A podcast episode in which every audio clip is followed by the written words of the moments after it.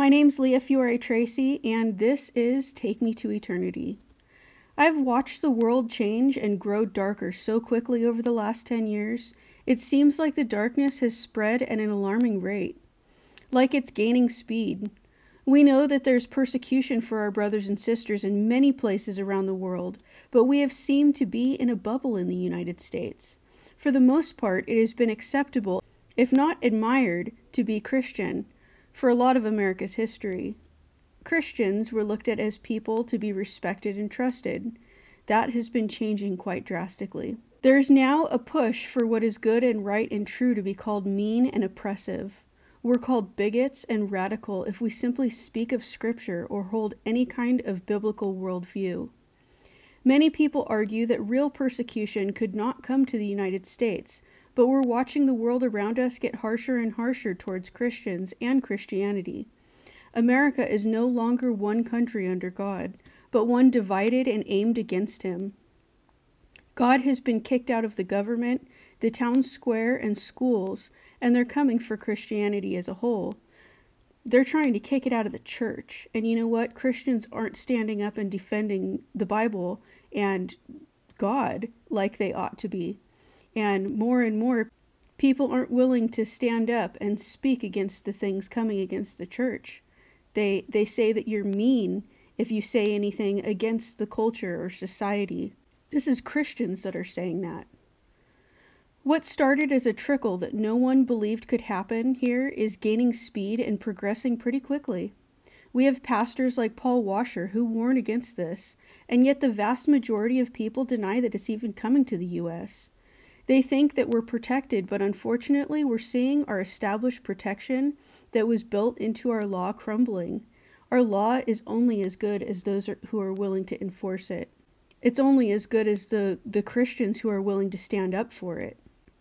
If you've been watching, we've seen people jailed simply for preaching in places like Canada, where your very words are being monitored and scrutinized.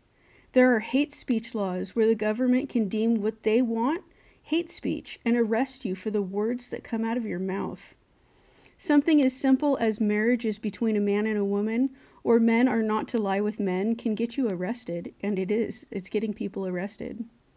If you don't use the proper gender pronouns, you can and are in many cases jailed. This is in Canada, which they're trying to fight to get it here.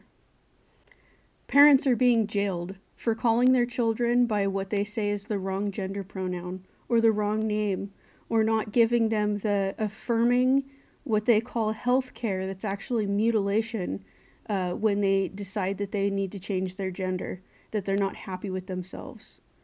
They have passed laws that equate to hate speech if you so much as say what the Bible says. We see people pushing for the same laws to be passed in the US, and it seems that more and more people are giving in to the push. There's a bill that was passed in the UK, and it's the first bill that Parliament has introduced into the UK law. That is a thought crime law. If you don't know what that is, according to Wikipedia, thought crime is a word coined by George Orwell in his 1949 dystopian novel 1984. It describes a person's politically unorthodox thoughts, such as beliefs and doubts that contradict the tenets of English socialism. This is ridiculous. We are watching 1984 unspread around us in the in the thoughts and ideologies of the culture. So a thought crime describing a person's politically unorthodox thoughts and laws that are thought crimes are the government's attempt to control your very thoughts. The fact that this was a word coined by George Orwell's 1984 should say something in and of itself. If you've not read the book, I would highly suggest you reading it because you will be amazed to see what's happening in that book happening in the world around us. Recently, a video went around of a UK woman who was arrested for silently praying across from an abortion clinic. Yes, you heard that correctly. She was silently praying, like in her head. This happened in December of 2022. According to Alliance Defending Freedom UK, Vaughan Spruce was standing near the BPAS Robert Clinic in Kings Norton, Birmingham, in an area ADF UK called a censorship zone, when police approached her after an onlooker complained she might be praying outside the abortion clinic. According to ADF UK, Birmingham authorities have established buffer zones near abortion clinics, making it illegal for people to engage in behavior disapproving or approving of abortion. This includes graphic, verbal, or written means, prayer, or counseling. The clip shows the woman silently standing on a curb across from an abortion clinic as British law enforcement officers approach her. One asks why she's standing there, and she responds that she's there because of the abortion clinic. She denies that she's part of any protest. The officer then asks, Are you praying? To which she responds, I might be praying in my head. The officer then asks her if she'd be willing to go to the station for questioning about her actions the, the praying in her head quietly to herself. If I've got a choice, then no, she responds. After which the officer states, You're under arrest, and claims she's charged with suspicion of failing to comply with public spaces protection order. Her charges were dropped, which is awesome, and the court ruled that silent prayers were not a crime. This is great, right? But this shows the push that was already happening and what happens next is worse, in my opinion. Mere weeks later, she was praying silently in her head outside of another baby mill, and yet again she was arrested with one of the officers admitting that her prayer was the offense she was being arrested for. In a press release from ADF UK, the arrest was announced with Vaughan Spruce admitting that she was praying silently inside her head within a buffer zone. Six police officers responded to her presence, and in a video of her arrest, one officer admitted outright that Vaughan Spruce's silent prayer was the offense. I mean, we've recently seen um, somebody getting kicked out of a mall because he had a shirt on that was professing Jesus to be the only way to heaven. You know, more and more we're seeing people uh, not be allowed to go in places because of some kind of apparel that says Jesus on it. Or now, I mean, the UK, she was silently praying in her head. After she pointed out she wasn't protesting or engaging in any of the banned activities within the buffer zone, the officer responded, But you've said you've engaged in prayer, which is the offense. Silent prayer, Vaughan Spruce responded to which the officer replied, No, but you are still engaging in prayer. It's an offense. This is horrifying. The idea that your very thoughts are able to have you jailed, that quiet prayer is being deemed dangerous, it's insane. What does our world come to when you can't silently pray in your head without fear of punishment? I don't care where you are. Persecution is coming, and my fear is for the church. Are people ready I mean, are Christians actually ready for persecution to come? Are they going to stand up for what is right and true and good? Or are they going to crumble under the pressure? What's around the corner? We don't know. With how fast things have changed in the past 20 years, I'd be surprised if this kind of thing isn't normative in the United States in my lifetime. How much do we love the Lord? And how far are we willing to go to stand up for our rights to follow him? The House of Commons voted 116 to 299 to criminalize all forms of influence near abortion facilities across England and Wales. On March 7, 2023, members of Parliament approved the introduction of censorship zones also known as buffer zones, outside the abortion facilities across England and Wales. A clause of the Public Order Bill could criminalize any form of influence outside of abortion facilities, and that includes silent prayer. An amendment was proposed to permit silent prayer and consensual conversations, but it wasn't passed. I mean, the fact that they can say um, you are silently praying and now you're going to go to jail. I don't care where you are. That is disturbing. That is um, horrendous. And it just shows where society is going. This is only one bill among many that are attempting to make any form of Christian worship illegal. We have watched as our rights have been stripped away in the United States already, where public schools restrict prayer, scripture reading, and any kind of evangelism at school. Churches are made to hire those whose lifestyles differ from the values that they adhere to.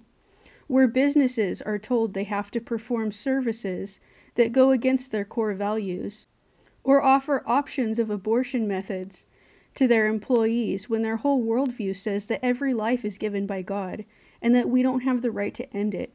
I mean, doctors are being told that they have to um, they have to do abortions even if they don't agree with it. This we're supposed to be standing up for the innocent. We're supposed to be standing up for our rights as Christians, and yet so many Christians tell you to be quiet it, because you're being mean. You're, you're you're not being nice when you speak out against these things. Our laws are being formed in such a way that leave us no right to adhere to our religious beliefs in many cases, deeming them unfair to LGBTQIA individuals. At what point will this stop? I mean, when it comes to uh, um, a minister who doesn't want to marry a gay couple, do they really have to push it so far that when the minister says no, I don't want to perform that wedding. They can't just go somewhere else and have somebody that doesn't mind performing it actually perform the ceremony. Or what about the bakery? The bakery who didn't want to make a, a gay wedding cake. I mean, why don't they have the right to say, no, I don't want to make that? Okay, there's other bakeries. How about you go there? Where is our rights? Where's our freedom? Jesus says to count the cost when we come to Him. We must love Him more than what the world thinks and says, more than any relationship we have on earth. There is a cost for following God. The earthly cost seems so high, but the eternal gain is so much more. Unfortunately, so many people, they look around and they just see the earthly cost the loss of friends, the loss of loved ones, you know, people who come against them because they stand up for God's values, for the, for morals, for truth. But that's what we're supposed to be doing as Christians. We're supposed to be um, standing up against the things that come up against the knowledge of God, right? That is our spiritual warfare. Luke 14, 26 through 34. If anyone comes to me and does not hate his own father and mother, and wife and children, and brothers and sisters, yes, and even his own life, he cannot be my disciple. Whoever does not carry his own cross and come after me cannot be my disciple. For which one of you, when he wants to build a tower, does not first sit down and calculate the cost, to see if he has enough to complete it?